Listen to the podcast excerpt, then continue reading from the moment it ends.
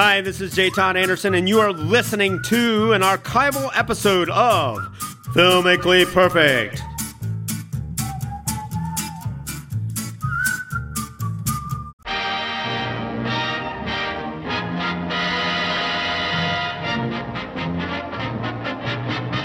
Oh, it could be a trip on gossamer wings through high living and opulence, or just another edition of Filmically Perfect on 91.3 WYSO. Hello, I'm your host, Nikki Dakota, joined in the studio on your radio, right?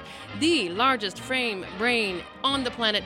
He is the nitrate film archivist at the Library of Congress, our man at the Library of Congress. George Willeman, welcome. Hello. Also, on your radio left, it is the storyboard artist for the Coen brothers and all the beautiful people for many, many years making some of the finest movies we've come to love with our eyes. He's also our film guy, Jay Todd Anderson. Welcome. Hi, hi, hi, hi. Funny thing happened on the way to the radio station today. I bumped into the largest frame brain on the planet. And we thought, let's do some radio. yeah, let's do some radio show. We come together here on this public radio station to celebrate the finest that the film world has to offer. And what exactly is the uh, what movie uh, is it? To to what movie is this grandiose theme we were just hearing? Oh my goodness, this is one of the best of the best of the best. This is the 1933 musical delight, musical confection, Gold Diggers of 1933. Eight. So 33 is how long ago when we think about that perspective and it actually um, still We delights can. It's way and- beyond our time. And also when you think when you think about what was going on in the United States in 1933 and just how awful it was and this being one of Warner Brothers offerings to people to escape their humdrum horrible lives. A musical about the depression. yeah, and we, uh, we got to tell you, one of the leading factors in the selection by the committee uh, for this movie, for the perfect movie by you know Budinsky, and- Budinsky. yeah, he's our boss. Budinsky is the fact that this is one of Busby Berkeley, the famous. You know, he directed all the musical scenes, not the whole movie.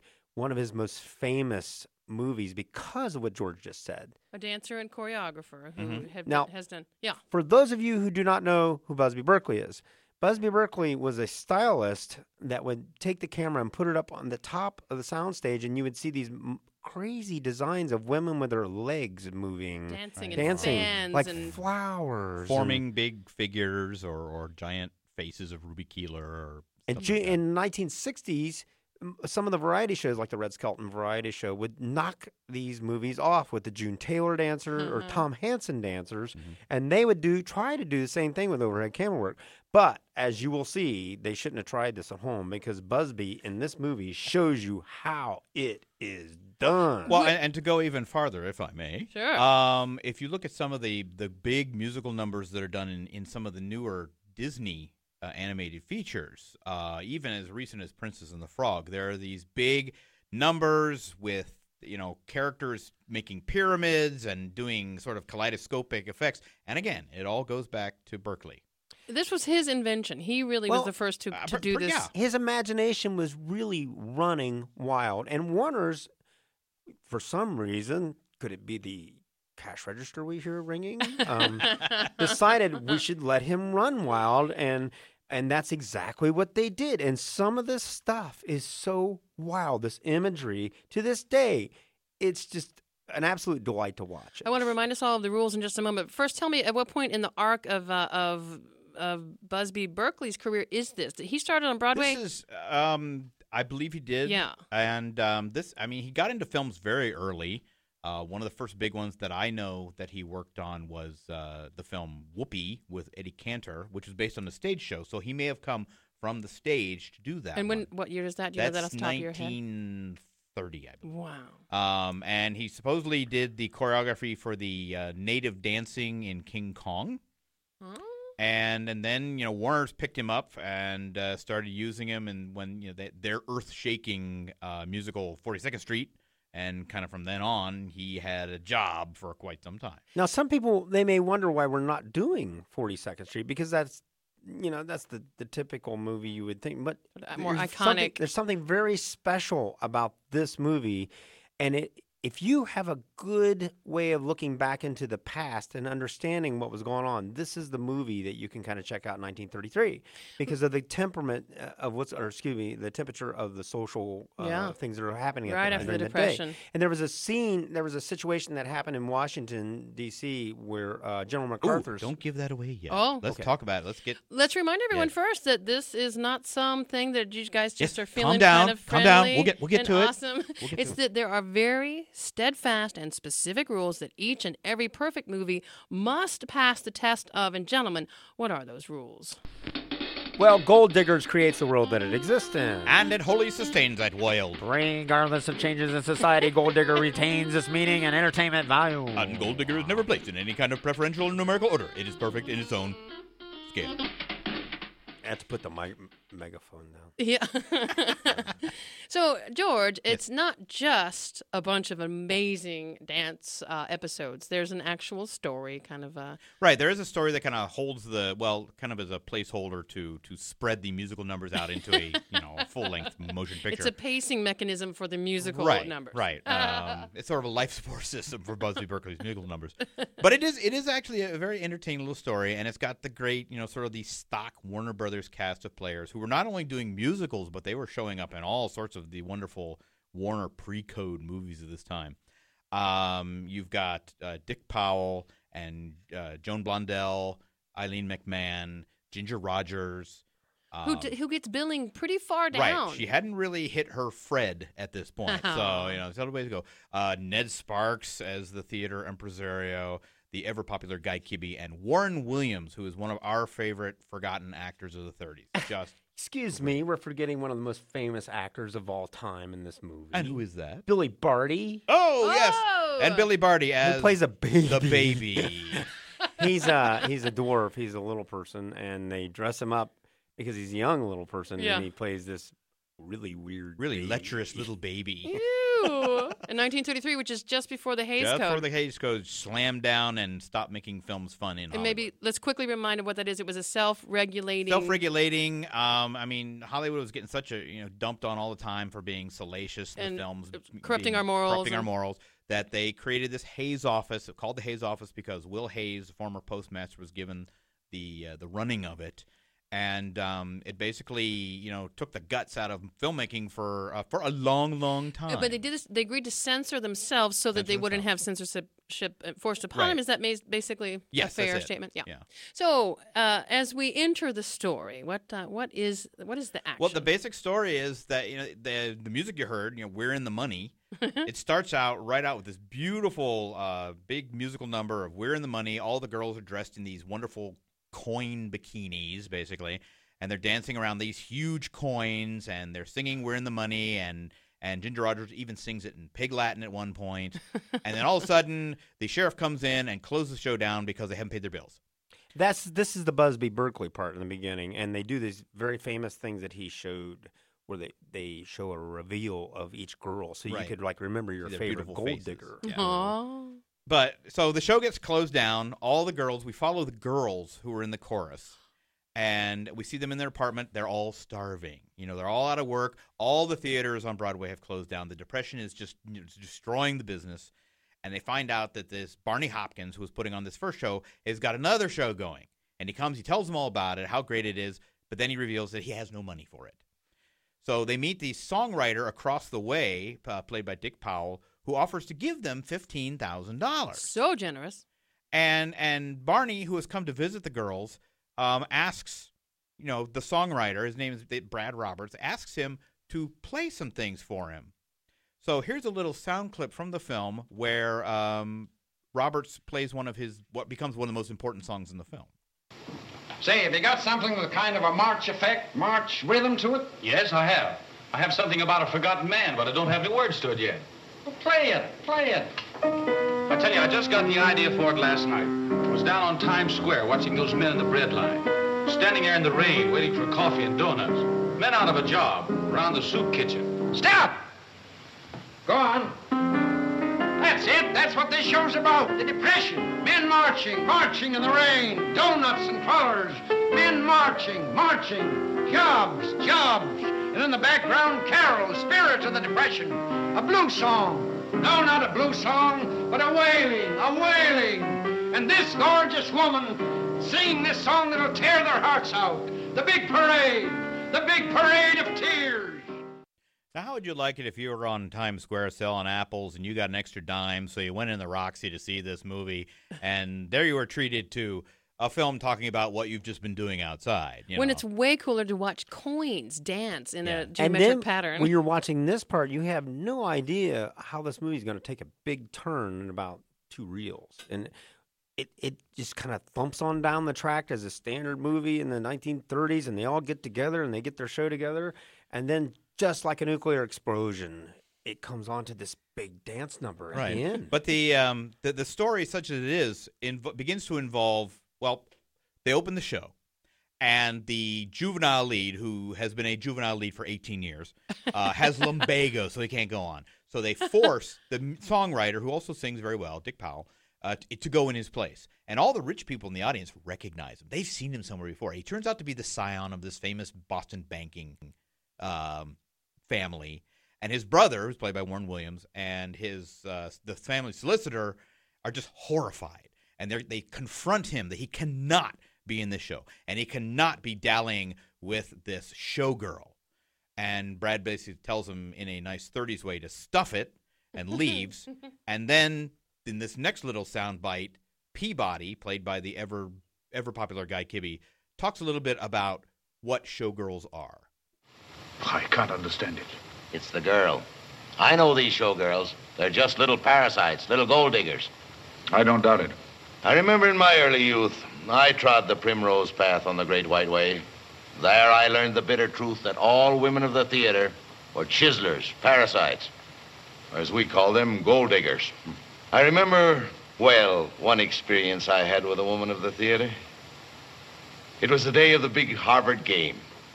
We all came down, a stout company of young blades, eager to learn about life.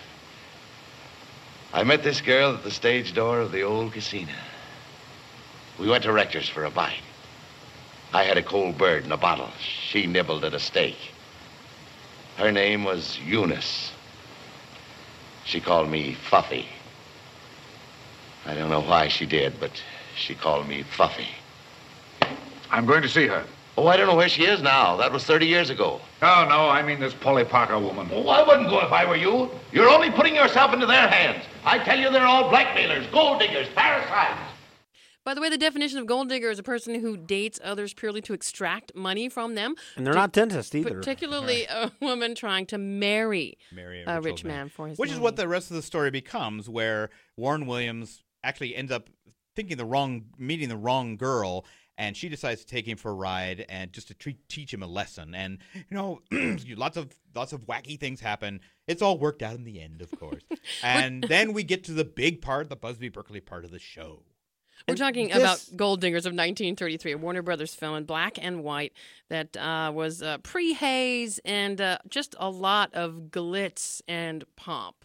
Now, when you watch this nowadays, you're not going to really appreciate it because everything is done what we call special effects nowadays, which is a digital element where we use green screens and stuff like that. But you watch it, this is 1933, and they're on a crane and they are moving seamlessly through a lot of people on that stage. And they are like in really dangerous positions. They're standing on top of each other, standing Tall on thing, yeah. it's yeah. just Sliding unbelievable. platforms. And they're not only doing this, but they're doing this to cadence and rhythm mm-hmm. and music. and then this final scene comes up, and it's just absolutely astonishing because I whenever I watch this movie, this is what I think about. I think it's 1933, and it's not a pleasant deal. And you are outside in like really bad heat or whatever the temperature is, and you walk into a theater, and here's this beautiful movie palace. Air conditioning's on. You sit down in this big stuffed chair, and hmm. for the next three hours, you get 20 feet high pictures of women stacked on, stacked on, stacked on.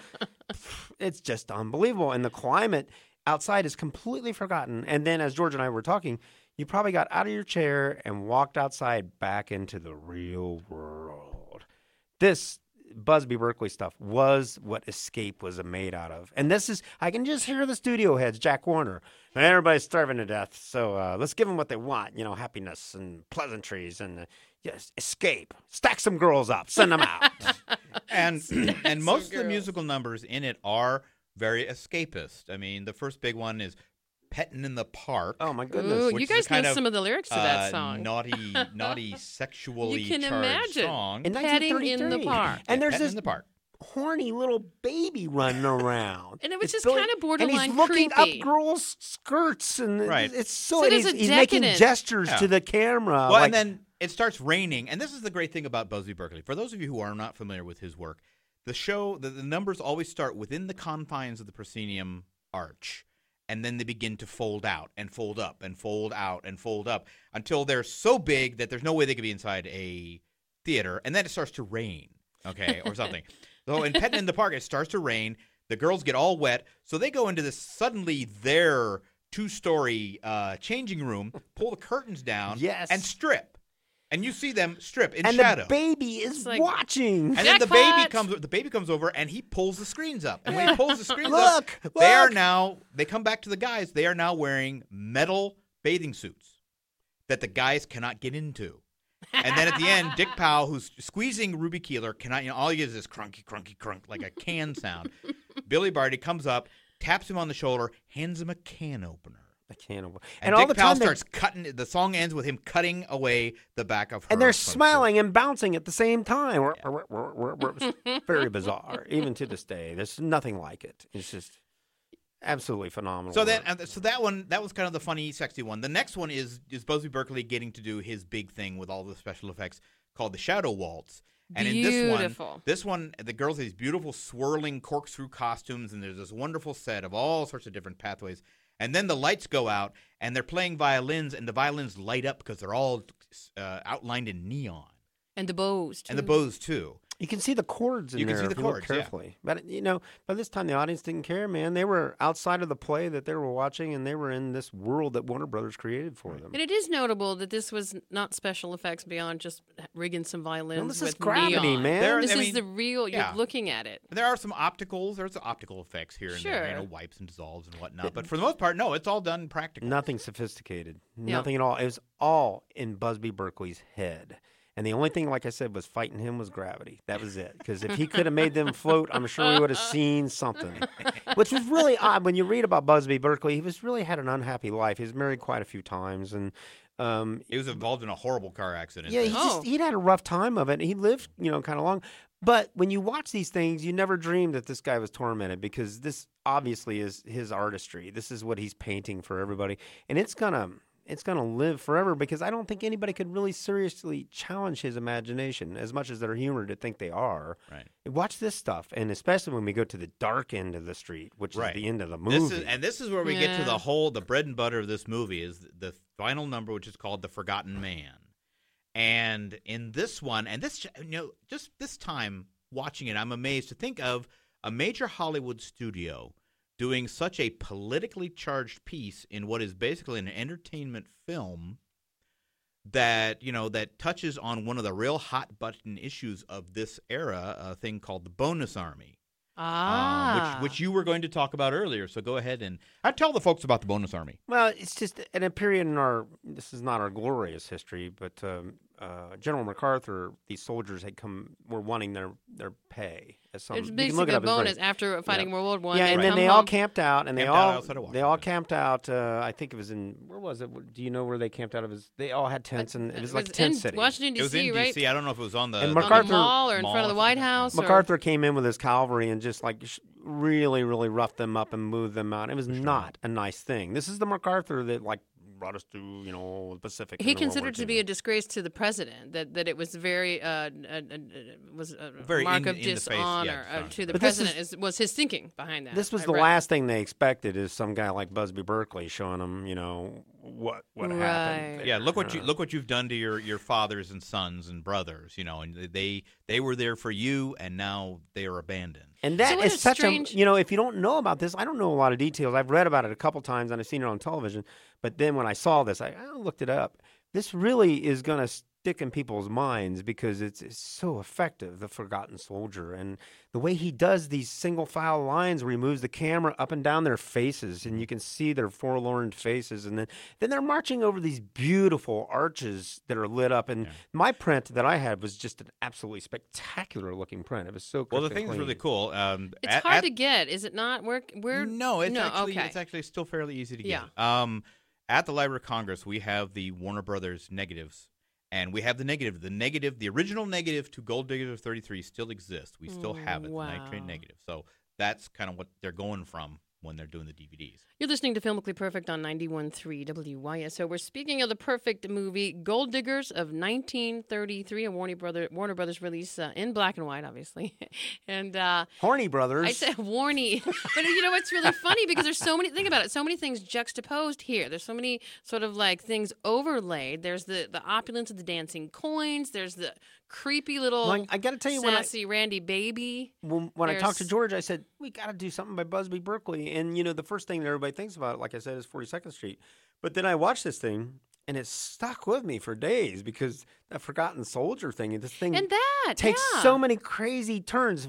You know, you have this incredible opening, and then what you're talking about with the that uh, that number with the violins Right, and the, everything. the Shadow Waltz. And then we do what everybody expects a 1930s movie about this little juxtaposition with people and their problems. And then all of a sudden, bam. yeah, right in the face. Here it is. It's, it's just so out of the blue, and that's the way the picture ends. I became interested and did a little sort of a reading, and there wasn't the first version was 1929, which is lost except for a few little s- Right, stretches the last of reel film. exists in a couple a couple of scenes. Yeah, and um, but it I think it's notable to talk about the music here. I learned that it was uh, and the tiptoe through the tulips was from. It was originally written for the 1929 Right. Gold Diggers, which is a tune we still sing today. Mm-hmm. Also, uh, in the 35 version was Lullaby of Broadway, and uh, I'm in the Money was original to this film. And, let- let's talk about those. those Mm-hmm. Right. Well, yeah, and these two guys, uh, Harry Warren and Al Dubin, were sort of like the the songsmiths at Warner Brothers, and they did. They, I don't think they did. They didn't do "Tiptoe Through the Tulips," but they did one. all the songs for this film. In fact, there's an in joke in this film when uh, Ned Sparks' character Barney Hopkins hires uh, Brad Roberts to do his show. He's got, I've got a contract with Warren and Dubin, but they're out. You're in. You're doing all my songs. You know. So, and there, there several times in these Busby Berkeley films, he he mentions the names of Warren and Dubin uh, throughout. So obviously there was a pretty good working relationship there. clearly. But yeah, that's, the songs are really good. They're very humble. They really get stuck in your head. Yep. And um, They and- passed the pop test for sure. Yeah. Yeah. One thing's really one thing you can pretty much count on when you watch this uh, about these girls. You know, that are in this chorus line. They may look obsolete and they got different hairstyles and they're all kind of chummy. But one thing that this this show kind of tells you is how hard those girls had to work back then to keep their jobs, much less in the depression. Here they are. They're trying to, you know, stay on Broadway, and and to this day, I know I have pe- friends who are actors, and it's it's hard enough to stay on one show to another to keep living. Uh, and you can see kind of that in this movie where these girls had to work really hard to stay in their in their roles and, and dance and everything. And It's that's been- the working aspect of this movie. Well, it even turns out at one point the character played by uh, Ginger Rogers, Faye Fortune, Faye uh, who comes in to tell them that Barney's doing a new show. She's wearing this really nice outfit, and they take it from her so that someone else can go and talk to Barney. And she's like, and she's like, well, that's that's my my outfit. I, I work at the I think it's a drugstore, you know, in this outfit. I'm like, that's the kind of outfit you work at at a drugstore. And it's probably a hostess at like a coffee shop in the drugstore. But yeah, so she's working another job. So In they have addition to- something coming in. Well, they're not working otherwise. She's the only one who's working. And it's funny that, to me, at least uh, my, my conception of the modern interpretation of the word gold digger is very negative, but you don't get that in, in this. I think it was a series, wasn't it? Well, yeah, I mean the the there's a bit of a negative connotation, but it's done by Fuffy, fuffy, you know, and and the the, the sort of the, the the fusty old guys who are you know oh these are gold diggers, and of course the girls are not gold diggers in this one. There are some Warner Brothers films where they're gold. diggers. Yeah. But in this one, they're just you know they're down on their luck, but they decide to take the guys for a ride, you know, and, Yeah, and not to buy be- all Teach them a clothes, lesson. Teach them a lesson. Not to be yeah. confused with Dean Martin's Gold Diggers, you know, from the '60s. This is Filmically Perfect on 91.3 WYSO, and it is The Gold Diggers of 1933, a black and white movie uh, from the Warner Brothers studio that has uh, stood up. It just, if for nothing else, the beauty of the dance.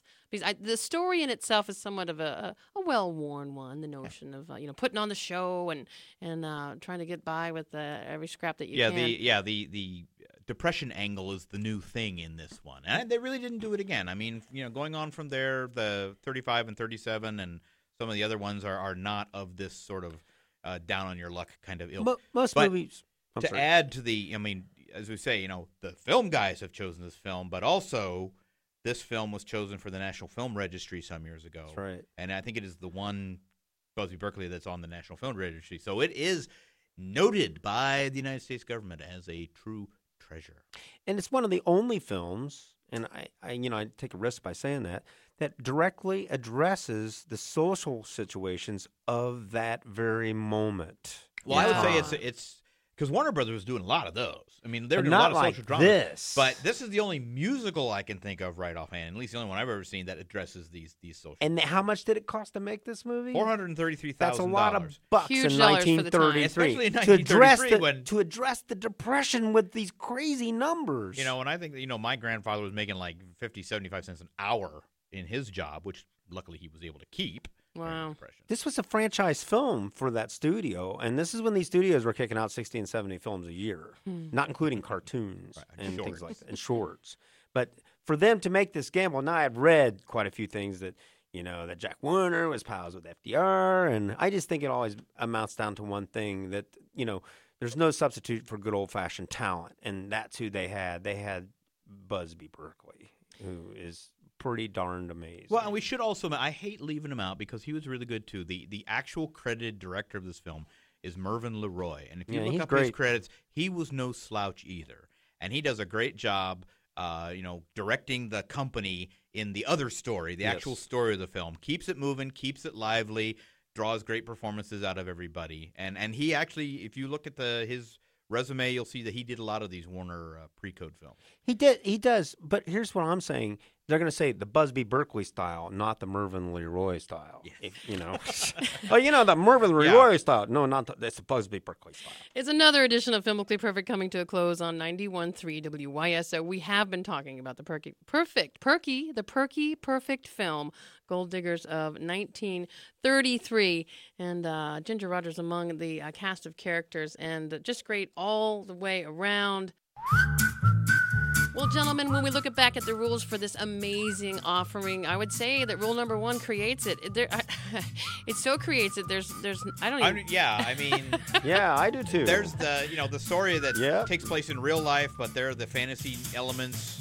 It's all there. And here, 80 there. years later, rule number two, we're still talking about it and still entertains, still still engages. I, you know, changes in society. It still has some really interesting direct meaning with what's- what's going on today. Yes. Yeah, and once uh, once the bread lines start forming in 2013, it'll be just like that all over again. We'll all be dancing with huge golden coins. And we didn't decide that this was numerically better than 42nd Street. We just liked it better. It has right. a better 33. It's a great number. That's right. Gentlemen, thank you so much for being here. J. Don Anderson, storyboard artist for uh, the Coen brothers and all the beautiful people. It's always a pleasure.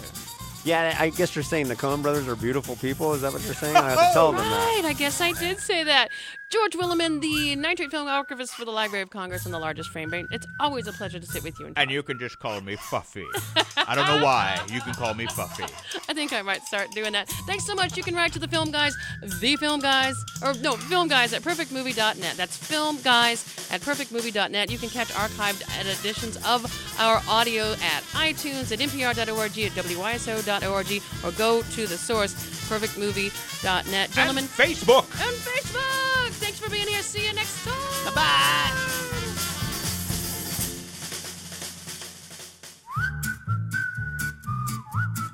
Thank you for listening to an archival episode of Filmically Perfect. Please keep an ear out for new episodes of Filmically Perfect, coming very soon to iTunes and hosted on our website, www.perfectmovie.net. See you, please.